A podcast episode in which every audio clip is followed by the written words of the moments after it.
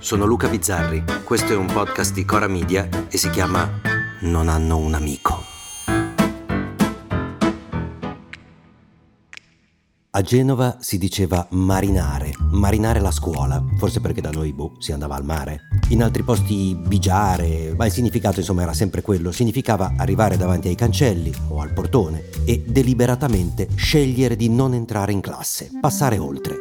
Questo era possibile se eri molto bravo a copiare la firma di tuo padre, era un campione, firma che poi avresti messo sulla giustificazione. Però c'era questo problema che ogni cinque assenze i genitori avrebbero dovuto accompagnarti a scuola, problema scavalcato se nel frattempo avevi fottuto ai tuoi compagni i loro libretti, in modo da presentare due volte la 1, tre volte la 2, quattro volte la 3 e via così. Questo, come riuscire a nascondere qualche brutto voto nell'attesa di poterlo recuperare, faceva parte di una serie di mille segreti che noi avevamo e dei quali in qualche modo ci assumevamo la responsabilità. Se scoperti avremmo pagato e per non farsi scoprire bisognava anche aguzzare un po' l'ingegno. Tipo che se io avessi impegnato il tempo passato a cercare dei mezzi illeciti per essere promosso, se quel tempo lo avessi impegnato, non so, così, a studiare, oggi sarei membro dell'Accademia della Crusca, ma forse voi avreste a che fare con un podcast un po' diverso, forse meno giocoso, chi lo sa. Ma torniamo ai segreti perché adesso è esattamente il contrario. Un'assenza viene immediatamente comunicata sul telefono dei genitori. Alle volte mio fratello, tramite il registro elettronico, sa il voto del compito in classe di mia nipote prima di mia nipote. La povera fanciulla non ha segreti, non può averne, il suo cellulare è controllato, il suo tempo è controllato, non può e non potrà mai avere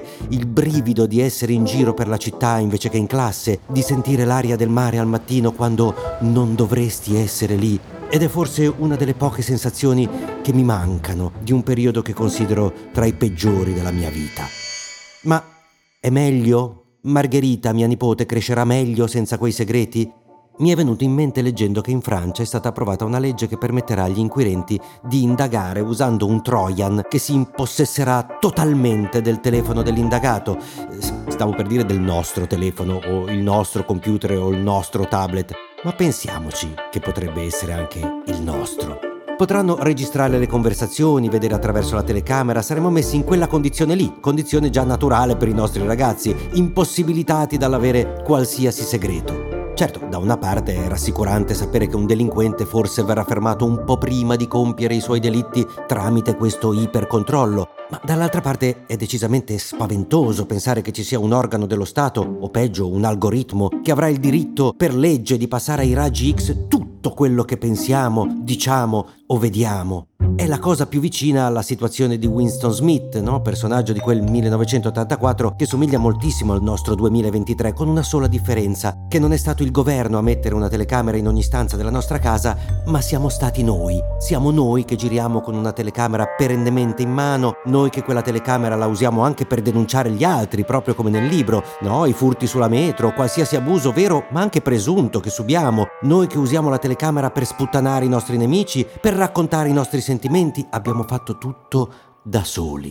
Ora quindi l'autorità potrebbe anche in Italia decidere che per un bene superiore il nostro tempo potrebbe essere non più solo nostro, così come noi abbiamo deciso che il tempo dei nostri figli non debba essere più il loro, per il loro bene. Ecco, siamo sicuri che sia per il loro bene e non per il nostro? Chi esce meglio da questa situazione? Chi ne pagherà le conseguenze? Il controllore o il controllato. A domani!